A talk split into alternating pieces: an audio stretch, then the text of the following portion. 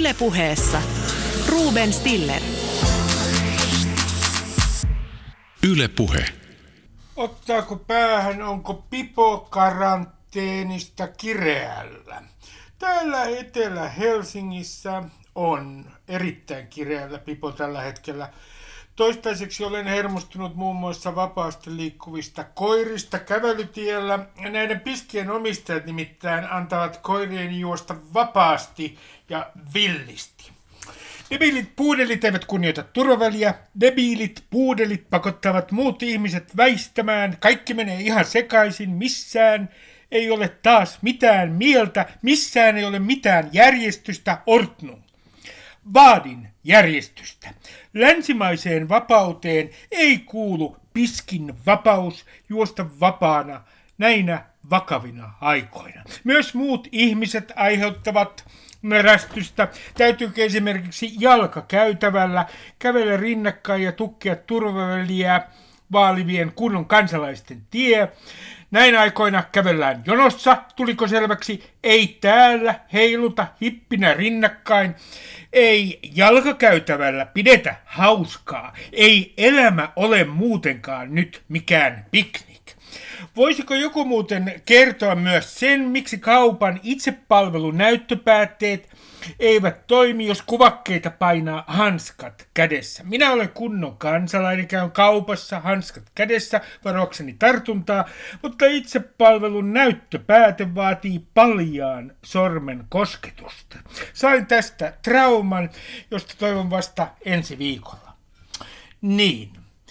Tartuntavaara herättää täysin typeriä aggressioita, äh, niin kuin olette huomanneet, ja vahvistaa reviirikäyttäytymistä. Pahimmillaan äh, nämä aggressiot johtavat sitten vainoharhoihin. Omat vainoharhani ovat toistaiseksi tosin varsin normaaleja. Suhtaudun ihmisiin nimittäin valtavan positiivisesti, kunhan pysyvät minusta kaukana. Enkä epäile mistään muusta lähimmäisiäni kuin tartuttamisesta. Tässä ohjelmassa haastateltavat ihmiset ovat kaikki tasapainoisempia kuin juontaja. He ovat normaaleja ihmisiä. Kaupan näyttöpääte ei aiheuta heille traumaa, eivätkä he pelkää jokaista oven kahvaa niin kuin allekirjoittanut. Ronja Salmi, Paavo Teittinen ja Jari Sarasvuo kertovat, miten korona on vaikuttanut heidän elämäänsä ja työhönsä. Tervetuloa mukaan. Ylepuheessa Ruben Stiller. Ensimmäinen osa, kirjailija ja yrittäjä Ronja Salmi, hashtag sukupolvi, hashtag tulevaisuus, hashtag kuinka kauan tätä kestää. Ronja Salmi, äh, Setä, eli minua ottaa päähän tällä hetkellä kaikki. Pipo on kireällä, pelkää muun muassa ovenkahvoja ja oletan, että saan niistä tartunnan. Ää, mikä sinua ottaa päähän? Monikin asia varmaan tässä vaiheessa. Ilmistelmät on tietenkin nämä inhimilliset vaikutukset, mitkä tässä ottaa päähän, mutta jos miettii nyt tälleen arjen näkökulmasta, niin ehkä eniten mua ärsyttää tällä hetkellä ne oman elämänsä asiantuntijat, jotka tekee täysin pähkähulluja, ei mihinkään perustuvia laskelmia ja skenaarioita ja yrittää esittää ne jotenkin jossain tieteellisessä valossa ja jakelee niitä sitten pitkin Twitteriä, niin ne kyllä ottaa mua päähän tällä hetkellä tosi lujaa. Tämä on mielenkiintoista, Ronia. Nimittäin kun on kritisoitu näitä amatööri-epidemiologeja, niin sitten toisaalta vastaväite on se, että kyllä kansalaiset saa niin kuin keskustella epidemiologisista ennusteista, muun muassa viitata johonkin toiseen epidemiologiin, koska kukaan ei ole näistä niin kauhean varma viime kädessä. Ne on ikään kuin keskustelun aiheita, ihan legitiimejä sellaisia. On, on ehdottomasti niin kuin sananvapaus tässä maassa edelleen niin kuin hyvissä kantimissa ja keskustella saa, mutta ehkä sitten vähän niin kuin se, että mm, mihin niitä asioita perustaa ja kuinka niin kuin vakavalla sävyllä ne esittää. Että mm. keskustelu ja sitten väittäminen on vielä sitten kuitenkin kaksi eri asiaa. Ja mä myöskin on ehkä sitten jossain määrin asiantuntija uskovainen ja ajattelen, että päättävällä taholla on meitä enemmän tietoa. Että mun mielestä ehkä pähkähulluin idea, ää, oliko se Mikael Jungner vai kuka Twitterissä huusi, että nyt kaikkien on louhittava tietoa, kaikki selvittämään tätä asiaa. Mä, toi on aivan hirveä ajatus että me kaikki osallistuttaisiin tähän päätöksentekoon. Et mä en ainakaan halua osallistua. Mä haluan, että joku muu miettii, joku mua fiksumpi ja perehtyneempi miettii nämä asiat. Ja mä mielelläni tottelen. Menen lampaana muiden mukana. No, on puhuttu paljon valkoisten etuoikeuksista. Nyt meillähän on korona-aikana myös etuoikeuksia. Esimerkiksi niillä, jotka tekevät etätöitä, ei tarvitse olla kaupan kassalla tai sairaalassa töissä. Sitten niillä, joiden itse asiassa todennäköisyys selviytyä taudista on korkeampi kuin esimerkiksi riskiryhmillä, vanhoilla ihmisillä ja sitten perussairailla siis, niin kuka nyt saa Ronja Salmi valittaa? Saavatko kaikki valittaa omasta tilastaan vai onko se niin, että aina jos valittaa, niin sitten pitää ajatella, että no, ettenhän mä kuitenkaan ole yli 70-vuotias enkä ole sairaalassa töissä? Saa valittaa ja sitten on eri asia, että kuinka tyylikästä se on. Tai Nimenomaan. tekee.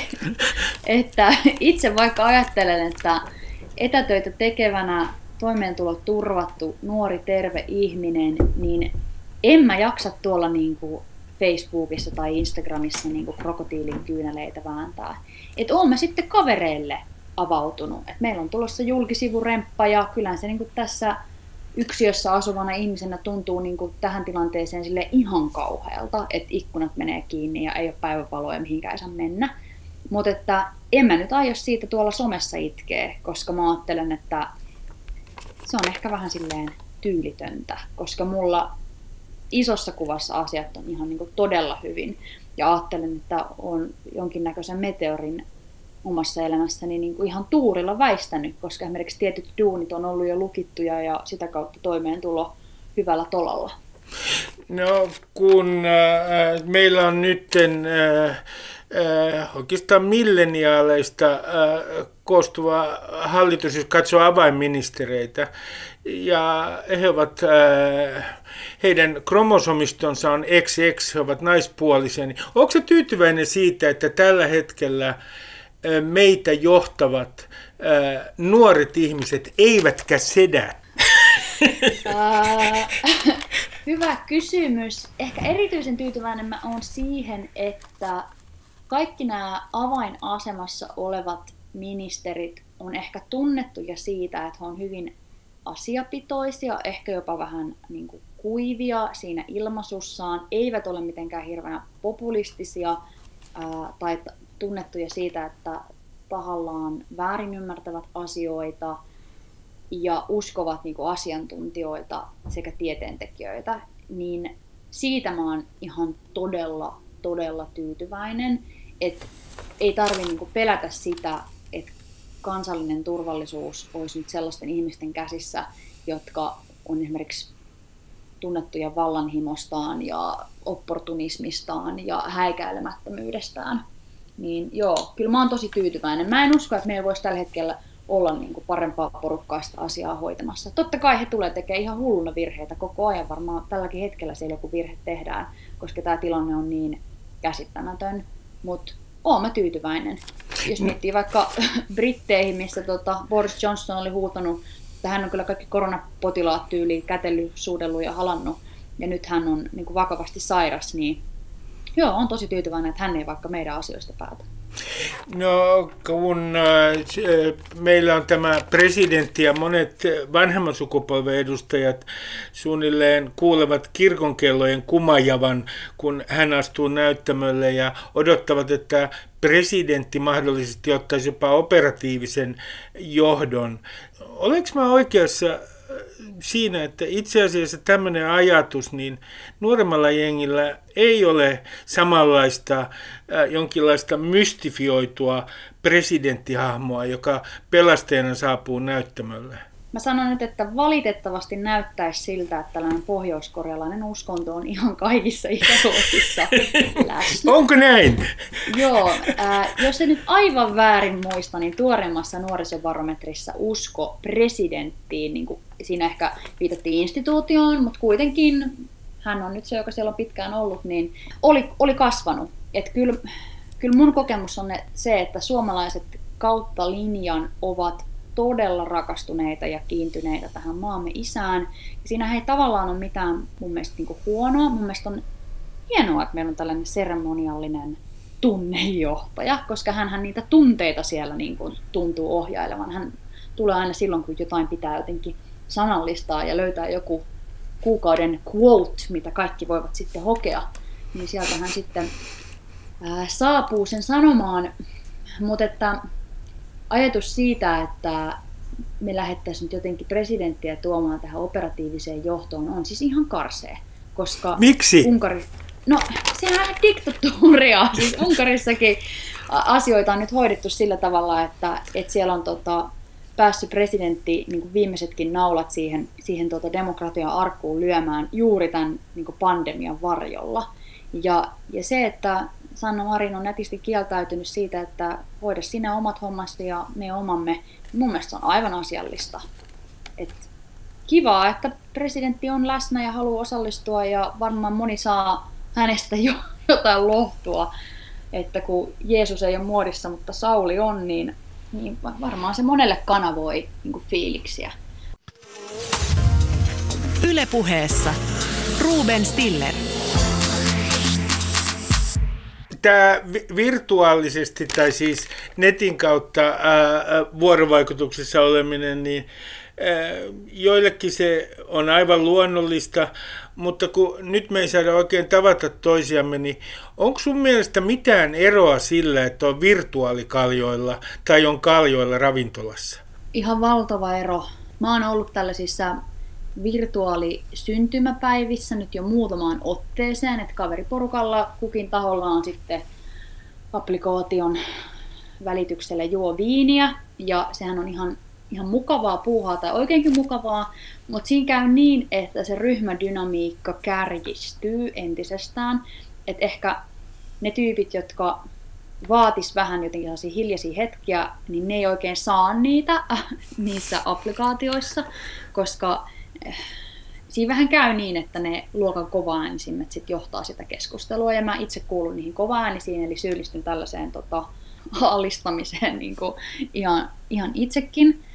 Ja sitten se, että kaikki sattuma eliminoituu, ja sehän on tietenkin tässä niinku tarkoitus, että niitä satunnaisia kohtaamisia ei olisi, koska silloin se virus ei pääse leviämään, mutta se myös vaikuttaa siihen no, elämän iloon ja suolaan sillä tavalla, että kyllähän baariin menemisen vaikka idea on se, että siellä voi törmätä vaan johonkin, jota ei ennalta osaa edes kaivata tai niin tarvita.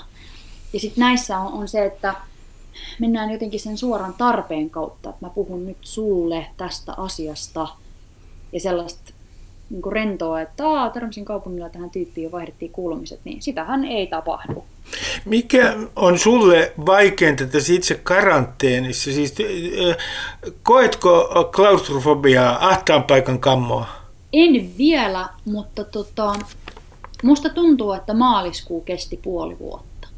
Että mm.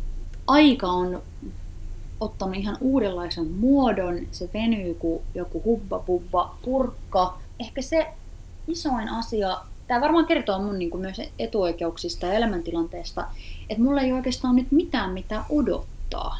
Ja tämä on varmaan tosi monelle ihmiselle ihan tuttu tilanne, että ei ole elämässä mitään, mitä odottaa. Mutta mä yleensä odottelen innolla kaikenlaisia juttuja. Festareita, synttereitä, kavereiden tapaamisia, mitä ikinä. Ja nyt ei ole mitään mitä odottaa se aiheuttaa sellaista niin kuin hämmennystä ja jopa kauhua. Mutta minkälaisen, kun kaikilla on jonkinlainen tarina tästä, tai omia skenaarioitaan siis, että miten tämä tulee menemään eteenpäin, niin onko sulla joku tällainen aikajänne, jossa on tiettyjä pisteitä? Mä otan sulle esimerkki. Mulla on esimerkiksi tällainen, että okei, ensiksi kesä, sitten syksyllä suuri osa ihmisistä palaa äh, jollain tavalla jossain vaiheessa normaaliin, Minä en, koska mä kuulun riskiryhmään ja luultavasti tätä pitää lusia puolitoista vuotta jossain muodossa, mutta se, mä olen jo tottunut tietyllä tavalla ajatukseen. että mä niin yritän pilkkoa tämän ajan eteenpäin johonkin episodeihin. Mm. Onko sulla mitään tällaisia? On, on aika paljonkin. Sitä kesää mä mietin nyt ensimmäisenä ja ää, kun Roskilde peruttiin, niin sitten mä luovuin niin kuin siitä kesästä. Että, että se ajatus niin kuin siitä, että olisi jotain festareita ja olisi jotain sellaista kesää, mitä on aikaisemmin elämässä ollut, niin, niin siitä luovuin. Ja nyt mä tuijotan sitä lokakuun loppua, jolloin on Helsingin kirjamessut. Ja mietin niin kuin sitä, että jotta Helsingin kirjamessut voidaan pitää, niin sehän tarkoittaa sitä, että maailman pitää olla niin sanotusti takaisin normaalissa, koska ei tietenkään voida pitää yli 90 000 ihmisen tapahtumaa, jos on mitkä tahansa rajoitukset niin kuin käynnissä. Mm. Et meidän pitää olla normaalissa, jotta se tapahtuma niin kuin saataisiin pidettyä, niin sitä mä mietin nyt niin kuin seuraavaksi. Ja yritän uskoa niin kuin siihen, että se on mahdollista, tai tällä hetkellä ajatellaan, että se on tämä, tämä on niin kuin monelle sukupolvelle tietynlainen avainkokemus. Mutta jos katsotaan tätä, sovitaan vaikka näin, että kymmenen vuoden kuluttua ja katsotaan taaksepäin, niin mitä sä luulet, minkälainen avainkokemus tämä on ollut sun sukupolvelle? Siitä perspektiivistä. Nyt saa spekuloida. Mm, tämä tulee olemaan varmaan yksi suurimmista. Mä mietin, mietin oman ikäisiäni tyyppejä. Mä oon syntynyt 90-luvun alussa periaatteessa niin keskelle lamaa sitten mä oon sen finanssikriisin elänyt ja nyt sitten tämä. Mähän en itse asiassa niin kun osaa jotenkin pelata sitä varsinaista sairastumista, ehkä sen takia kun mä en kuulu riskiryhmään, niin mä en ole miettinyt sitä niin paljon, vaan enemmänkin tätä taloudellista katastrofia, mikä mm-hmm. tästä seuraa. Ja sitä, että minkälaisia vaikutuksia silloin vaikka mun lähipiirissä, jossa on paljon nuoria ihmisiä, jotka kaikki työskentelee jo lähtökohtaisesti vähän niin suhdanneherkillä aloilla, kuten mediassa ja kulttuurissa. Et täällä voi olla sellaisiakin vaikutuksia kuin vaikka, että perustetaanko nyt niitä perheitä esimerkiksi. Että nyt jo tullut vähän sellaisia viestejä, että, että esimerkiksi ei kannattaisi hedelmöityshoitoihin tällä hetkellä ryhtyä ja jos synnytät, niin isä ei saa tulla mukaan sairaalaan ja ehkä ylipäätään tämä nyt niin houkuttele vaikka sellaisiin juttuihin, että lähtisi, lähtisi vaikka sitä perhettä nyt tässä niin kuin hankkimaan. Että kuinka pitkään vaikka tällainen poikkeustila voi kestää ja kuinka pitkälle se voi vaikuttaa vaikka ihan tällaisiin niin kuin henkilökohtaisen elämän suuriin kysymyksiin. Onko sulla mitään sellaista ajatusta siitä, että miten meidän arvot pitemmällä äh, aikavälillä tulee muuttumaan tämän kriisin seurauksena? Uskotko että tässä tapahtuu joku arvojen murros? Varmasti tapahtuu, mutta että mihin suuntaan, niin tosi vaikea sanoa. Just nyt me nähdään suurta solidaarisuutta ja ihmiset tukee toisiaan, haluaa auttaa mä pahoin pelkään, että kun tämä kriisi pitkittyy, niin se asenne saattaa muuttua. Että tässä olisi niin kuin mahdollisuus nyt jotenkin ihmiskunnalla työskennellä yhdessä, mutta että toinen vaihtoehto on se, että me käännytään jyrkemmin toisiamme vastaan ja esimerkiksi niin kuin nationalismi nostaa, nostaa edelleen niin kuin suosiotaan. Ja, ja voi olla, että arvot sen myötä esimerkiksi niin kuin kovenee. Ja sitten se, että minkälaisia tuhoja tämä vaikka Suomessa tulee aiheuttamaan, niin varmasti vaikuttaa siihen, että minkälaista politiikkaa myöhemmin tehdään. Että päästäänkö vaikka kiittämään niitä henkilöitä, jotka nyt on kriisiä hoitaneet, vai joutuuko he sylkykupiksi siitä, mitä on niin kuin, tapahtunut. Uskon, että se, se riippuu aika paljon siitä, että mitä tässä vaan nyt niin kuin, ihan faktisesti vielä tulee tapahtumaan. Miten sinä pelkäät? Sä sanoit tuossa aikaisemmin, että, että kun et kuulu riskiryhmään, niin et pelkää sitä tartuntaa niin paljon, mutta mm. katsoks sä epäillen ovenkahvoja tai jotain kaupan etäispäätettä niin kuin minä teen? Katson ja sitten äh, vaihtelen kadun puolta, kun ihmisiä tulee vastaan ja pidetään hengitystä ja kaikki niin myös hyvin irrationaalista, me kaikki tällä hetkellä tehdään onhan tämä siis tietenkin vaikuttanut ihan niin kuin hulluna omaan käytökseen ja mä oon pyrkinyt kyllä kaikilla mahdollisilla tavoilla niin kuin noudattaa noita ohjeita, että kaupas käydään kerran viikossa, en ole nähnyt perhettä ja niin kuin you name it, I have it. Et kaikki mahdolliset keinot on kyllä käytössä. Ja myös sellaista just irrationaalista pelkoa on ollut ilmassa. Ja jokainenhan hallitsee tätä kriisiä omassa päässään eri tavalla. Mähän siis, mä olin niin pöljä silloin, kun tämä tiedotustilaisuus siitä, että kaikki 70-vuotiaat, yli 70-vuotiaat tulisi olla kotikaranteenissa tuli, ja oli ikään kuin tämä iso iso uutispäivä, että oli lehdistötilaisuus ja muuta. Mä menin siis niin jotenkin hätään siinä hetkessä, kun, kun sitä lehdistötilaisuutta pidettiin, että mulla siis vasen puoli mun naamasta puutu, Ihan totta. äärimmäisen stressireaktio, joo, että niinku keho alkoi reagoimaan siihen. Mulla oli sellainen olo, että mä katson niinku VTC-torneihin niinku uudelleen ja uudelleen niinku törmääviä lentokoneita. Et, et, mulla sellainen olo, että mä oon nyt niinku keskellä traumaa, koska tämä huutinen on niinku niin suuri, että on niin totaalista. Ja sitten sen tiedotustilaisuuden aikana mä siis soitin yli 70-vuotiaalle mammalleni ja pakotin hänet suostumaan siinä, että mä tilaan hänelle ruokaa kotiin. Mm. Et ikään kuin se mun reaktio jo kesken sitä tiedostilaisuutta on se, että nyt pakko hallita tätä tilannetta jotenkin. Sitten taas toinen läheiseni niin kuin lähti välittömästi juoksulenkille ja aika juosta niin lujaa, että niin kuin verta tulee suusta tai jotain, että, että ihmiset siinä niin kuin paniikin hetkessä valitsee tosi erilaisia toimintatapoja. Et mulle se oli niin kuin se hallinta, ja sitten toiselle se on se juoksu, ja joku saa panikkikohtauksia, ja yksi lamaantuu, ja joku varmaan ryyppää, mutta että se on hyvin yksilöllistä. Ronja Salmi, viimeinen kysymys. Kun sä nyt katsot ympärilles kotona, niin äh, kerro kuulijoille, mitä sä näet? Istun vihreässä samettisessa nojatuolissa ja katselen kirjahyllyä, jossa on kirjoja ja vinyylejä. Ulkona aurinko paistaa ja tässä asunnossa on tällainen kaunis keväinen valo.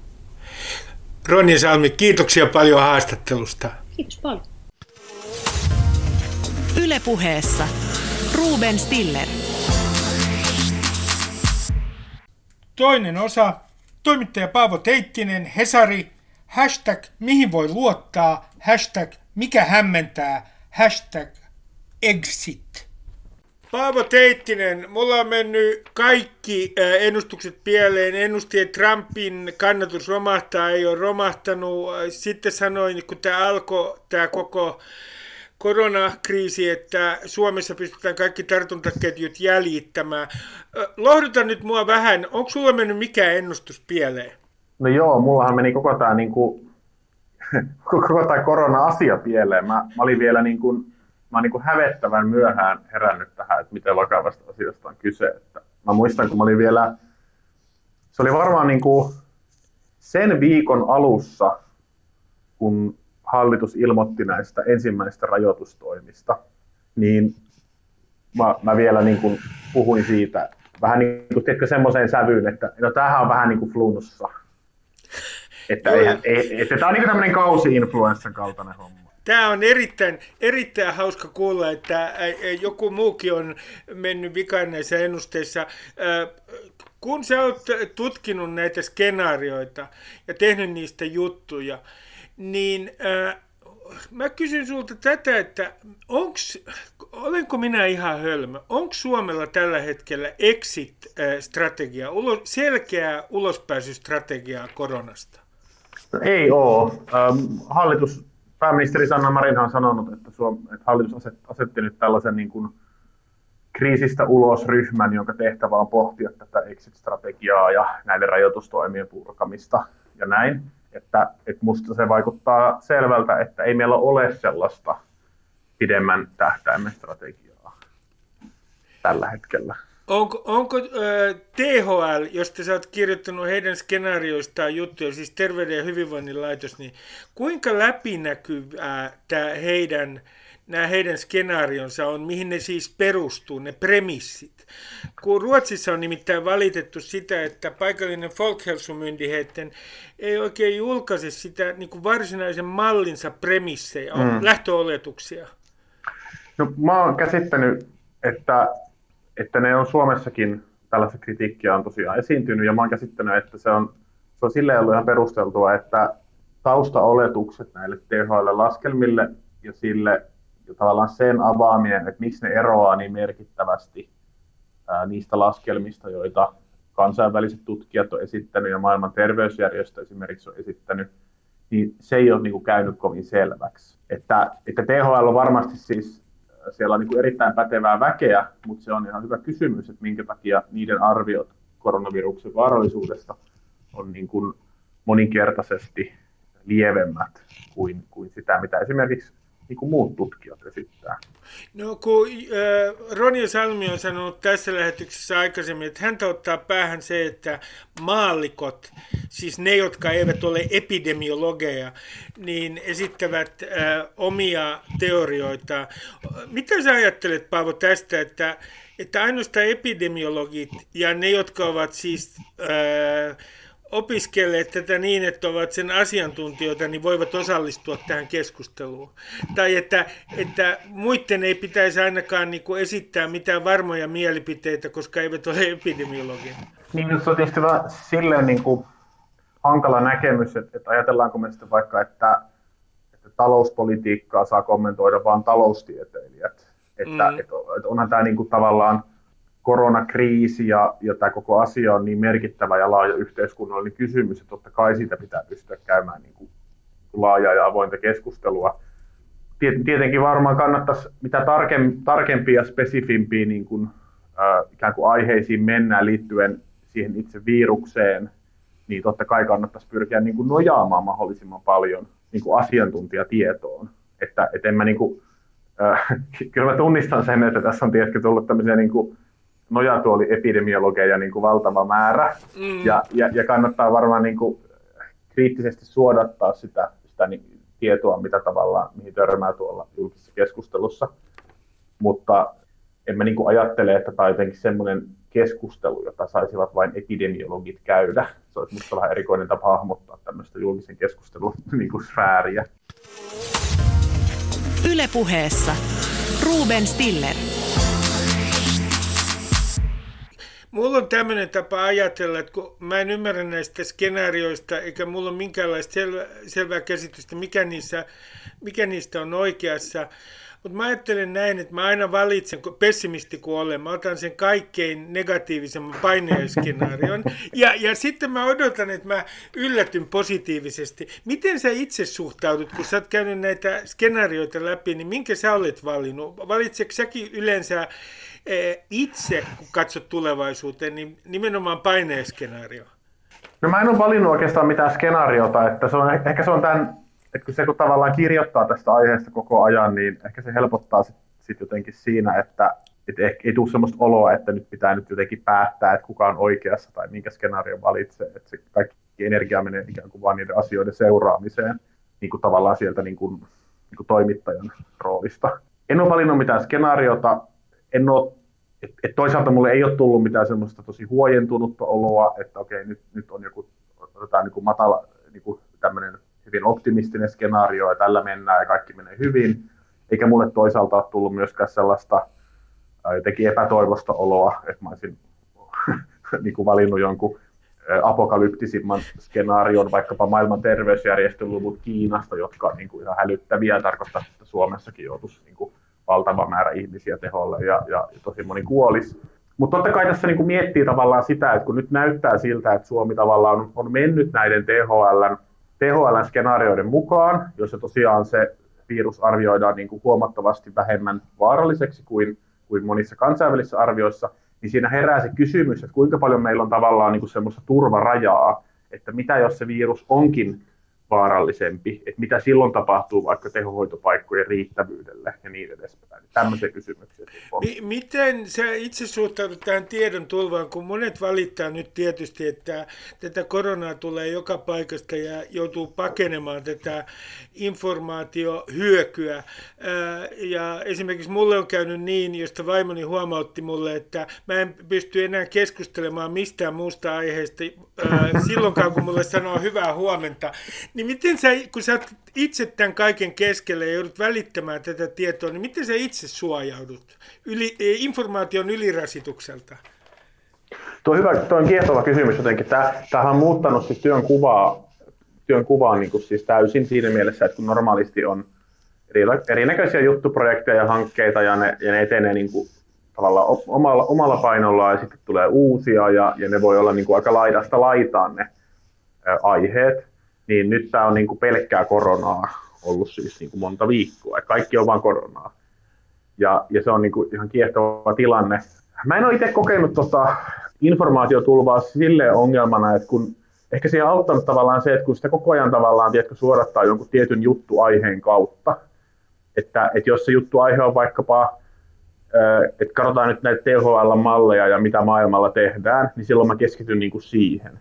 Sitten jos juttuaihe on vaikka se, että no minkälaisia taloudellisia tai sosiaalisia vaikutuksia koronakriisillä on Suomelle, niin sitten mä keskityn siihen. Tai sitten se voi olla kuin suojavarusteiden riittävyys. Että se, että se oma katse tavallaan aina siirtyy niin kuin aiheesta aiheeseen ja kaiken muun mä tavallaan sitten rajaan aika pitkälti pois myös. Et en mä niin kuin tavallaan lue kaikkea, mitä koronasta kirjoitetaan, vaan mä keskityn siihen pitkälti, että mitä mä, mitä mä niin kuin itse yritän selvittää.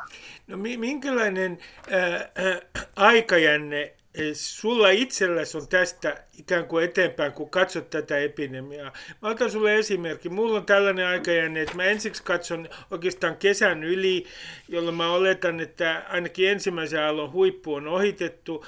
Ja sitten ajattelen, että suuri osa ihmisistä palaa normaaliin, äh, jonkinlaiseen normaaliin, mutta koska on itse riskiryhmän jäsen, niin täytyy paljon pitemmällä tähtäimellä varoa. Ja sitten toisesta, toista aaltoa mä en edes ajattele. Niin minkälainen aikajänne sulla itselläsi on tästä eteenpäin epidemian suhteen?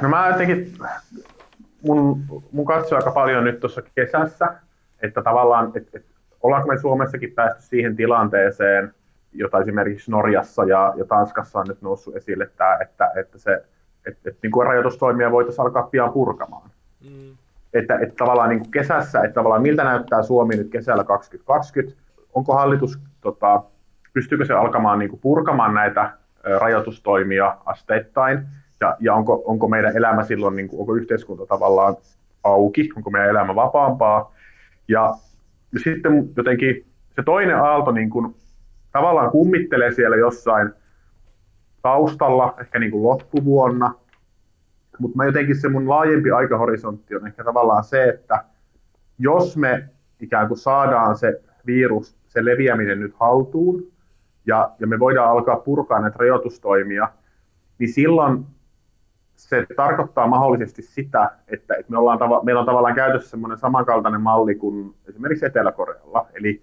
me testataan laajasti, meillä on, me jäljitetään näitä tartuntaketjuja, ja me pyritään pitämään se virus aisoissa, kunnes tähän kehitetään rokote ja, ja tehokkaita lääkkeitä. Ja silloin se aikahorisontti menee helposti niin kuin ensi vuoden puolelle. Et se on mun koko ajan sellainen ajatus ikään kuin, että, että päästään me, päästäänkö me tilaan, jossa me voidaan niin kuin alkaa purkaa rajoitteita ja pitää virusta aisoissa. Ja sen jälkeen meidän pitäisi niin kuin odotella käytännössä rokotetta. Ja, ja siinä voi mennä, niin kuin, siinä voi mennä niin kuin hyväkin tovi. Aivan, ja, ja tässä, tässähän on myös niin kuin, se, mikä pitää meidän mieltämme lämpimänä, niin tässähän on paljon tällaista kansallista retoriikkaa, jota on tullut esimerkiksi presidentiltä, että me olemme kaikki yhdessä veneessä ja, ja niin edelleen ja niin edelleen. Ja, mutta täytyy Paavo sanoa, että, että kun mä en katso olevani äh, ihan samassa veneessä siinä mielessä, että mä en joudu olemaan sairaalassa duunissa, mä saan mm. tehdä etätöitä, mulla on tämä niin sanotut koronan etuoikeudet, jos ei oteta nyt riskiryhmän jäsenyyttä huomioon, äh, mm. tulotaso on hyvä. Niin är, ärsyttääkö sua koskaan tämmöiset kansalliset kliseet siis siitä, että häivytetään ikään kuin ihmisten aseman ero jollain tavalla ja me kaikki ollaan vaan jotenkin niin kuin, yhdessä veneessä? Mä ymmärrän tavallaan yhdellä tasolla ne, koska tavallaan tässä on kyse aika poikkeuksellisesta kriisistä, joka niin kuin, ö, varmasti tietyllä tavalla ihan oikeasti siis niin kuin tuo eri toimijoita ihan eri tavalla yhteen kuin mitä, mitä niin kuin tavallisina aikoina nähdään. Siis meillä on niin kuin järjestö, julkinen sektori, yritysmaailma niin edespäin. Ö, on, on paljon sellaista niin kuin, ihmisten välistä, tiedätkö, solidaarisuutta, avunantoa, tämmöisiä niin tosi hienoja asioita, jotka kertoo siitä niin kuitenkin, että, että tavallaan että me koetaan ihmisinä, että me ollaan tässä yhdessä ja otetaan toisiamme näin. Mä tavallaan ymmärrän sen tietyllä tavalla sen retoriikan, mutta samaan aikaan mua, mä kyllä jaan tuon sun ärsytyksen, että se on semmoista niin kuin, välillä tulee olo, olo, että se on sellaista pikkuporvarillista lässytystä, mm. että, kor, et, et, et, tavallaan että korona on joku tämmöinen niin suuri tasapäistäjä. Ja tästähän Madonna, Madonna puhuu tästä, että korona, korona, me kaikki ollaan niin samanlaisia koronan edessä. Ja, ja se on niin kuin, ei, se, ei se pidä paikkaansa. Kaikissa kriiseissä sen kovimman iskun ottaa ne kaikkein heikoimmassa asemassa olevat, ja niin se on tässäkin. Ei, ei me olla samassa asemassa kuin, kuin sinä ja minä esimerkiksi, kuin vaikka joku, joku, jolla ei ole työpaikkaa, tai joka on menettänyt sen, tai on sosiaalisesti vaikeassa tilanteessa.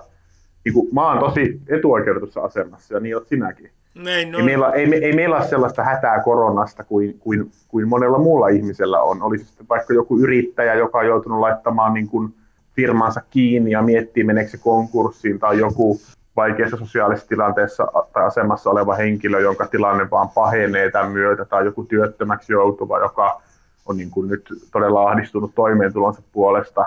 Et, et, et mua niin kuin, mä ymmärrän tietyllä tasolla tuommoisen retoriikan, mutta mua risoo tavallaan se, jos siinä ohitetaan nämä niin kuin, niin kuin tavallaan se, millä tavalla korona iskee niin kuin eri, sosi- eri asemassa oleviin ihmisiin. Mä oon äh, Paava huomannut, että mulla ei ole kaikki muumit tällä hetkellä laaksossa ja ottaa todella aivon kaikki jutut välillä, niin miten sulla, miten elämä on muuttunut?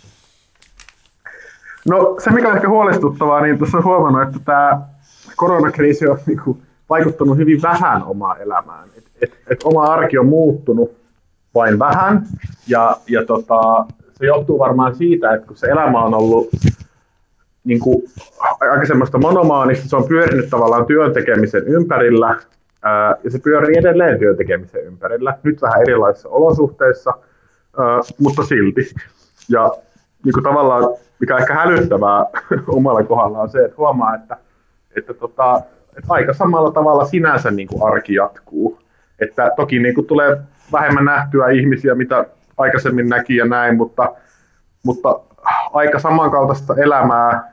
Ei, ei se sitten omankaan käyttäytymiseen ole niin paljon vaikuttanut tämä, tämä kriisi. Että tietysti on tiettyjä asioita, mitä, mitä ei tule tehtyä, ei näe kavereita samalla tavalla ja näin, mutta, mutta tota, tässä huomaa, että valitettavasti ei niitä tullut nähtyä ehkä ihan tarpeeksi silloin ennen kriisiäkään. Paavo, lopuksi, koska me asutaan ihan naapureina, niin sovitaan niin kuin sotamies Veik aikoinaan sanoi, että sodan jälkeen tavataan kello kuusi lähiöravintolassa. Hyvä, näin tehdään. Kiitoksia paljon haastattelusta. Kiitos. Ylepuheessa Ruben Stiller. Kolmas osa, toimitusjohtaja Jari Sarasvuo, hashtag seuraava vuodenvaihde, hashtag konsensus, hashtag mihin olemme menossa. Jari Sarasvuo, äh, meidän presidentti on sanonut tällä viikolla, että äh, juoksijan, äh, lenkkeilijän hengityspilvikin saattaa olla vaarallinen tai siihen pitää suhtautua varovaisesti. Miten tämä tartuntavaara on vaikuttanut sun käyttäytymiseen? No kyllä mäkin tätä, äh, niin kuin juo, siis tätä hengityspilveä. Mä huomaan, että mä en ole aikaisemmin ollut lainkaan vanharainen sen suhteen, mutta nyt jos mä käyn kävelyllä tai lenkillä, niin mä huomaan, että osa ihmisistähän ei, se voi olla, että se on ihan tämmöinen kognitiivisen reservin vaje, eli siis tyhmyys, ei aisti sitä tilaa ja liikettä, missä he on, eli he ottaa sen tilan semmoisella tavalla, että se pakottaa ihmiset omaan tilansa. Mä huomaan, että mä jossakin määrin on vähän vainoharhainen sen jopa ulkona, siis ulkoilmassa eh, tämän tilan suhteen. Onko sulla äh, tämmöistä paranoiaa muuten ilmennyt, koska mulla on äh, nykyään sellainen paranoia, että jos kaupassa esimerkiksi joku ihminen lähestyy, niin mulle tulee automaattisesti jotenkin aggressiivinen olo. Ikävä myöntää, niin mua harmittaa se, että ihmiset ei tajua tätä, että mitä se tarkoittaa se sosiaalisen etäisyyden ylläpito ja sen suominen toiselle ihmiselle. Mä olin semmoisessa tilanteessa pankissa, jossa mä olin hoitanut asiani ja sitten mun piti päästä sieltä ulos, mutta siinä tuulikaapissa seisoi tyyppi. No mä tietenkin pysähdyn, kun mä en halua kulkea hänen lävitseen ja hänen aivan niin kuin liki. Ja hän ei väistä. Sitten mä odotan vuoroa, niin hän ei väistä. Sitten siihen tulee pankkivirkailija, joka näyttää mulle, että olkaa hyvä. Sitten mä sanoin, että en mä voi hänen lävitseen kulkea. No sitten lopulta multa hermo petti ja mä kävelin siitä, toinen totta siitä hänen tilansa läpi. No sitten hän käveli mun perään ja sitten kiroili mulle ja sanoi, että mikä säkin luulet olevas. että ei minusta mikään tartu. Niin tiedätkö Ruben, mä sanoin sille, että mulla on korona. Et sanonut, et sanoin. sanonut. Mä sanoin, että en mä tiedä, sä sun, kun sulla oli, hänellä oli mukana vanha isä, hän tuli auttamaan isänsä siinä. Mä, en, mä, en mä pelännyt sitä, että sinä mut tartut, kun mulla on korona. Niin. Mutta, mutta, mutta... Se oli niin mulkku se jätkä. Se oli niin, niin kuin mahdoton ja semmoinen niin perääviä tuli nyrkit pystyisi haastaa. Niin sitten se muuttui se tarina, kun mä sanoin, että mulla on Ei mulla oikeasti taida olla. Mutta, mutta tämähän, tämähän joka tapauksessa tämä kriisi paljastaa näistä näistä valtarakenteista ja ihmisten välisistä suhteista ää, yhtä sun toista. Miten tämä sun mielestä paljastaa ihmisten välisistä suhteista, kun ne on neljän seinän sisällä tässä pitemmän aikaa, ja meidän valtarakenteista? Mä luulen, että ää, sitten kun nämä rajoitukset helpottaa muilta kuin riskiryhmäläisiltä, hehän joutuvat lusiin siis ties kuinka pitkään. Mutta sitten kun tämmöinen terveeksi itsensä luuluva väestö saa kulkea vapaasti, niin sitten meitä kohtaa todennäköisesti isolla joukolla ihmisiä tämmöinen posttraumaattinen stressihäiriö. Eli kyllä tämä aika vielä, moni pystyy tämän sinnittelemään, mutta sitten kun se paine poistuu, niin ne oireet nousee pintaan. On, tämä kuuli yhdeltä psykiatrilta. Saa nähdä. Ja osalle tämähän tietenkin voi tarkoittaa päinvastaista kehitystä, että osa suorastaan niin kuin oppii ottamaan toiset huomioon, että tapahtuu tämmöistä trauman jälkeistä kasvua. Sekin on mahdollista. Mutta sitten valtarakenteesta. Tiedätkö, tämä kuulostaa jännältä. Mä luulen, että tämä tekee hyvää meidän vallankäytön kulttuurille. Minkä siis takia? Mä itse, no e- e- ensinnäkin, kato, kun tämä aika, siis minähän en äänestänyt viime eduskuntavaaleissa sen takia, että mä petyin niin paljon siihen yhteiskunnalliseen keskusteluun ja siihen niin kuin mielipuoliseen riitelyyn ja sättimiseen ja nokkimiseen ja pahantahtoisuuteen. Ja nyt mä oon katsonut, että minun mielestäni, kun, siis jos, jos mä katson, että miten vaikka oppositio, siis nykyisin vallassa oleva, nyky, nykyiset hallituspuolueet, miten ne käyttäytyi oppositiossa ollessaan, niin se oli siis se oli alamittaista se touhu, matalamielistä. Ja nyt mä huomaan semmoisen ilmiön, että ensinnäkin he ovat kasvaneet siis pituutta valtavasti, heitä on kiva seurata. Ja jotenkin mä oon näkevinäni, siis tämä liittyy myös työmarkkinajärjestöihin, tämä liittyy julkiseen keskusteluun. Että tässä kriisissä on myös se vaikutus, että jotenkin se hitsaa ihmisiä yhteen. Me olemme ehkä tajuamassa, että esimerkiksi sitä velkaa, mä annan esimerkin, se velka, jota nyt otetaan, jotta tästä selvitään ilman, että hyvinvointiyhteiskunta luhistuu, niin varovaistenkin arvioiden mukaan se on noin 20 000 euroa per työssäkäyvä ihminen. Ja sitten jotkut on arvioinut, että se voi lopulta olla, kun, niin kuin Katri Kulmuni A-studiossa sanoi, että, että tämä on vasta alku, että tarvitaan lisää näitä lisätalousarvioita, lisäbudjetteja, niin jotkut on arvioinut, että se voisi olla jopa 100 000, tämä kuulostaa paljon, 100 000 per työssä käyvä mm. ihminen. No on se mitä tahansa. Niin nythän me ollaan siinä pisteessä tämän velkaantumisen suhteen, että tätä ei enää verotuksella hoideta, vaan tämän voi hoitaa ainoastaan inflaatiolla, eli kasvulla. Tätä ei pysty enää hoitaa siis verotuksella. Se, se ei siis mitenkään voi onnistua. Siis Paul Krugman jopa on tätä mieltä. No tästä silloin seuraa, että kun tämän voi, voi, voi hoitaa vain kasvulla, niin mä oon näkevinäni, että osalla ihmisistä on tämmöinen tietynlainen siis vallankäytön kypsyyteen liittyvä ihmeellinen ö, kasvuvaihe käynnistymässä. Näin mä haluan toivoa. Toisin sanoen, sun mielestä se kasvuvaihe, mikä tästä seuraa, niin se tarkoittaa sitä, että ihmiset ei enää usko siihen, että verotuksella voidaan näitä asioita ikään kuin järjestää? No siis totta kai veroja tullaan maksaa entistäkin enemmän, se on ihan selvä asia, mutta johan sen Raimo Sailaskin sanoi, että vel- velkaantuminen tässä tilanteessa on välttämätöntä, mutta nyt ollaan tilanteessa, jossa sitä velkaa ei jälkikäteen pysty hoitaa verotuksella. Ja se, miksi ei pysty hoitaa pelkällä verotuksella, on tietenkin se, että se, se kansantulo tukehtuu tiedätkö, kun on semmoinen väite, että valtionvelkaa ei tarvitse maksaa takaisin, niin sehän on hömppelipöysää. Tietenkin nehän bullet-lainat maksetaan aina takaisin. Muuten ei lainata lisää tilalla.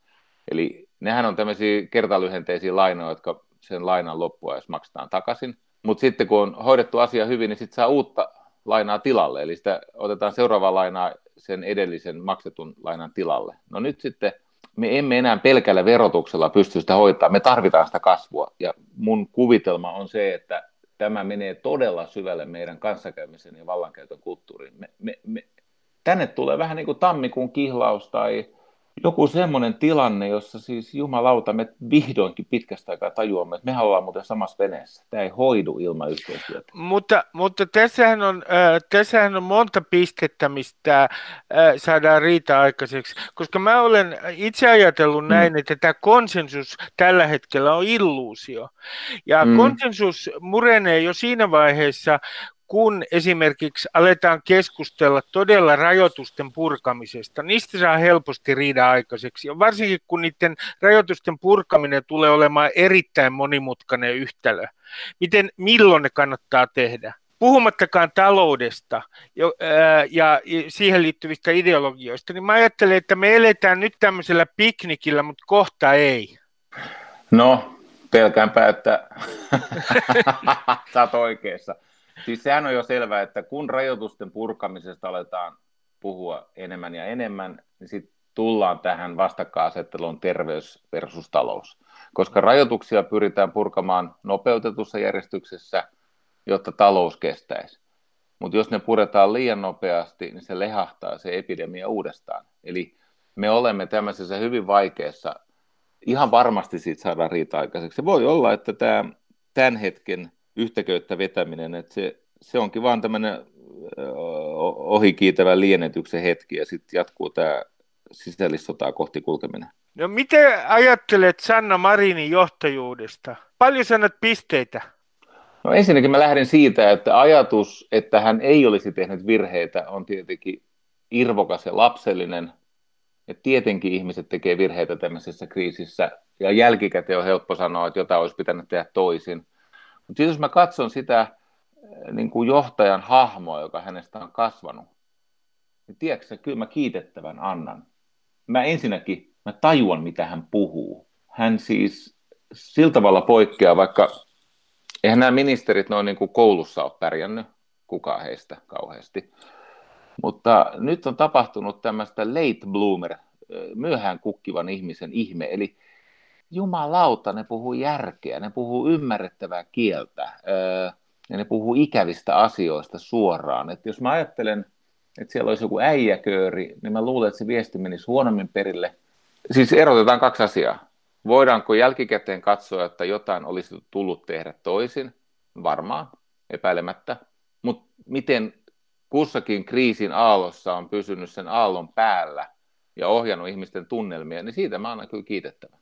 No entä meidän presidentti, mikä hänen roolinsa on? Mä kysyn tätä vielä täsmällisemmin. Mm. Kumman sä valitset? Kumpi tuo sinulle enemmän turvallisuuden tunnetta Jari Sarasvoa? Sanna Marin vai Sauli Niinistö? tota, enpä olisi uskonut, että esimerkiksi vuosi sitten vastaisin tähän niin, että kyllä se on Sanna Marin. Hänen, jotenkin mä koen, että hänen, hänen tota, ulosantinsa on selkeämpi. Tai eikö se ole meidän valtiosäännön mukainenkin juttu? En mä tiedä on. nyt, jos on pakko siis tämmöisen vaassa heitä punnita. Mutta mun mielestä heidän yhteistyö, mä, mä oon itse kokenut, että tämä valtiosääntömiekkailu, mitä heidän niin kuin, kanssakäymisen ympärillä on käyty, niin musta se ei ole tarpeen tässä tilanteessa. Kyllä nämä Saulinkin ulostulot on ihan, siis okei, okay, hän, hän on hän on kroon, kroonisesti apokryfinen. Tota- Apokryfinen tarkoittaa tässä yhteydessä sitä, että hän on varsinaissuomalainen fundeeraaja vai? Hän on salatieteilijä. Se on aika hieno määritelmä, äh, äh, mutta sulla on, sulla on yksi äh, kohde, johon sä oot menettänyt hermos. Huomasin Twitteristä. Ne, ne on nämä Levin afterski, afterski-partissa äh, bailaavat nuoret. Kerro mulle nyt, että kumpi nyt on syyllinen? Yrittäjä, joka pitää lafkaa auki tuolla Levillä pitkän aikaa, kun hallitus ei ole antanut ehdotonta kieltoa tässä taannoin, vai ne, jotka äh, menevät sinne asiakkaiksi? Tiedätkö Ruben, kun mun elämässä on tapahtunut tämmöinen käänne, että mä en enää valehtele suosion vuoksi. Eli mulla oli semmoinen vaihe, missä mä mieluusti, mieluusti vai, vaihdoin itsekunnioituksen suosioon. Niin sitten tuli tämmöisiä niin kuin epätotuuksia joskus sanottua, niin ky, kyllä mä nyt tietenkin sun kysymykset on taitavasti aseteltu, mutta kyllä mä sanoin, että loppujen lopuksi se, joka järjestää tilaisuuden levittää sitä koronaa, on suuremmassa osavastuussa kuin se ihminen, joka sinne on houkuteltu. Öö, Mutta tästä mä haluan kyllä sanoa, että nämä tyypit, jos otetaan tämä Kainuu esimerkiksi, nyt unohdetaan Levi hetkeksi, mennään sinne niin Kainuun puolelle, niin kyllä se, että härkäpäisesti pusketaan siis hiihtokisoihin, jotka on peruttu vain sen takia, että siellä on kuitenkin bileet luvattu järjestää. Ja sitten mennään sinne vuokattiin ja viedään se tauti sinne etelästä. Niin se, se ei mennyt kyllä oikein. Eli onhan näitä tämmöisiä ihmeellisiä siis, siis koronakaravaneja nyt nähty.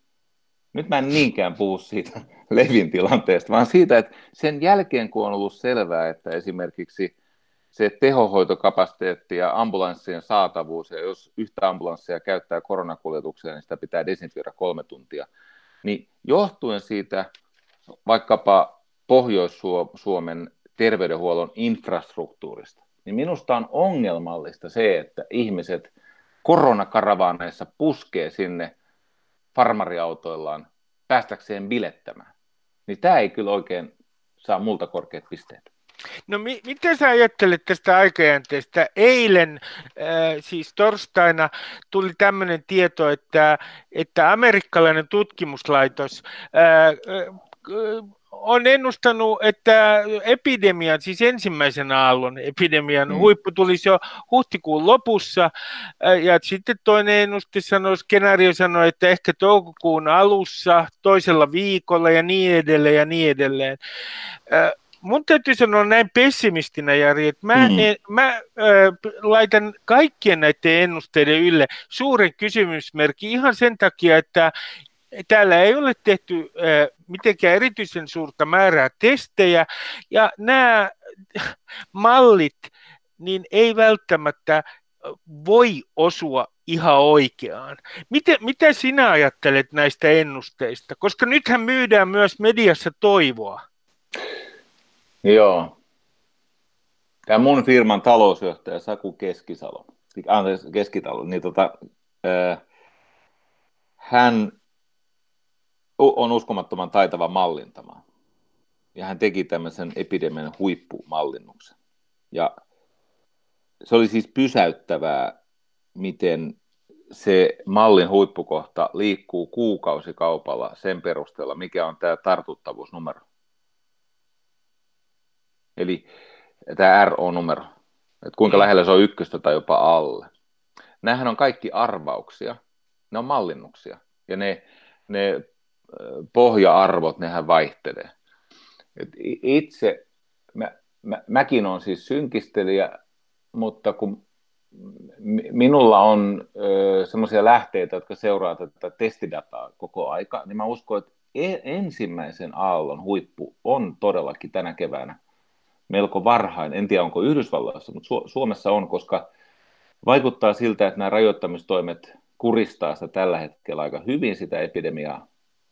Ja näin siis puhuu epidemiologian desantti Jari Sarasvuo. niin, niin, mä olen myös totaalinen maallikko ja enkä tajua mistään mitään. Joo, mutta sen, sen mä sanoin, että tietenkin asiantuntijat ovat ö, arvaajia, joilla on vain pikkasen suurempi uskottavuus kuin meillä muilla arvaajilla – mutta se, mitä mä oikeasti pelkään, on tietenkin tämä toinen aalto. Niin kuin Espanjan taudissa, niin se toinen aalto oli tappavampi. Eli se, miten tästä tullaan ulos tästä koronasta ja sitten tämä terveys versus talous vai ehkä se pitäisi ajatella terveys versus yhteiskunta. No, se on asia erikseen. No katsotaan tätä ihan lyhyesti Jari, että viiden vuoden päästä. Miten sä ajattelet, että jos me istutaan kaljalla viiden vuoden päästä, miten me katsotaan tätä aikaa? Minkälaisena murrosaikana? No, meillä on siis kaksi vaihtoehtoa. Juttelin erään erittäin perehtyneen ihmisen kanssa, joka tosi siis surumielisesti kaihoisasti sanoi, että kun nyt hän käy laps, lastensa kanssa puistossa, niin hän ajattelee, että noin lapset ei koskaan saanut sitä hyvinvointiyhteiskuntaa niin kuin muistivaraisesti kokea. Eli on, on kaksi skenaariota. Yksi on se, että tuhoaa tämän yhteisvastuuseen perustuvan hyvinvointiyhteiskunnan ihan sen takia, että se, se, sen rahoittaminen käy mahdottomaksi. Et jos ei tästä päälle tulevasta koronan lamasta, tästä taloudellisesta ahdingosta pääse kasvuun, niin sitten se tuhoutuu. Siinä käy, käy vaan näin.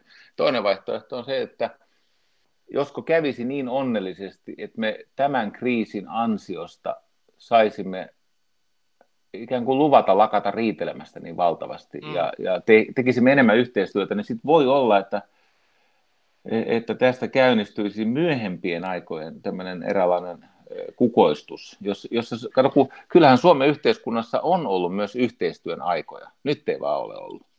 Että... No, Jari, viimeisenä kysymyksenä, kuvaile lyhyesti, äh, kun sä oot siellä karanteenissa, niin miten sä näet siinä huoneessa, missä sä istut?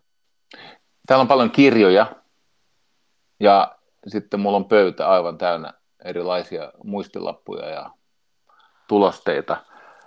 Mä oon, mä oon tehnyt täällä varmaan enemmän töitä kuin, siis ehkä tuntimääräisesti enemmän töitä kuin melkeinpä koskaan urallani. Eli, eli mä oon linnoittautunut mun kirjastoon. Mulla on semmoinen huone, missä on hurja määrä lähdeteoksia ja sitten täältä käsin mä koitan koitan tätä omaa elämäntehtäväni pitää elossa. Kiitoksia haastattelusta Jari Sarasvuo. Kiitos Ruben. Ylepuheessa Ruben Stiller. Lopuksi muutama sana valinnoista. Nyt meidän valintamme kansalaisina ovat elämän ja kuoleman kysymyksiä. Kosken koven kahvailmahanskoja, mitä siitä seuraa, muistiko pestä käteni sen jälkeen, kenet saatan tartuttaa oireettomana, kenet olen tavannut juuri ennen kuin huomasin oireeni. Kaikki liittyy nyt kaikkeen, eikä ole siis mikään ihme, että ihmiset tuntevat itsensä stressaantuneeksi. Jotta valintoja aiheuttama stressi ei musertaisi meitä, kannattaa turvautua rutiineihin ja tehdä esimerkiksi käsien pesemisestä rituaali. Tämähän on nyt ohje, joka on sanottu moneen kertaan. Jotta käsien peseminen sujuisi rattoisammin, opetelkaa Kurren biisi Kuuden vuoden yksinäisyys. Sen sanat ja hoitakaa biisiä täysin rinnoin. Äh, se muuten esitetään YouTubessa. Artisti itse esittää tämän biisin ja se on omistettu Sauli Niinistölle. Kannattaa kokeilla, jos ei mitään muutakaan keksi. Tämä oli siis vain ehdotus. Valintojemme summa, sitä emme pääse koskaan pakoon. Tämä on nyt vain lusittava.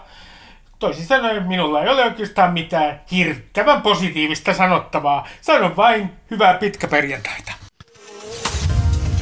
Ylepuheessa Ruben Stiller. Ylepuhe.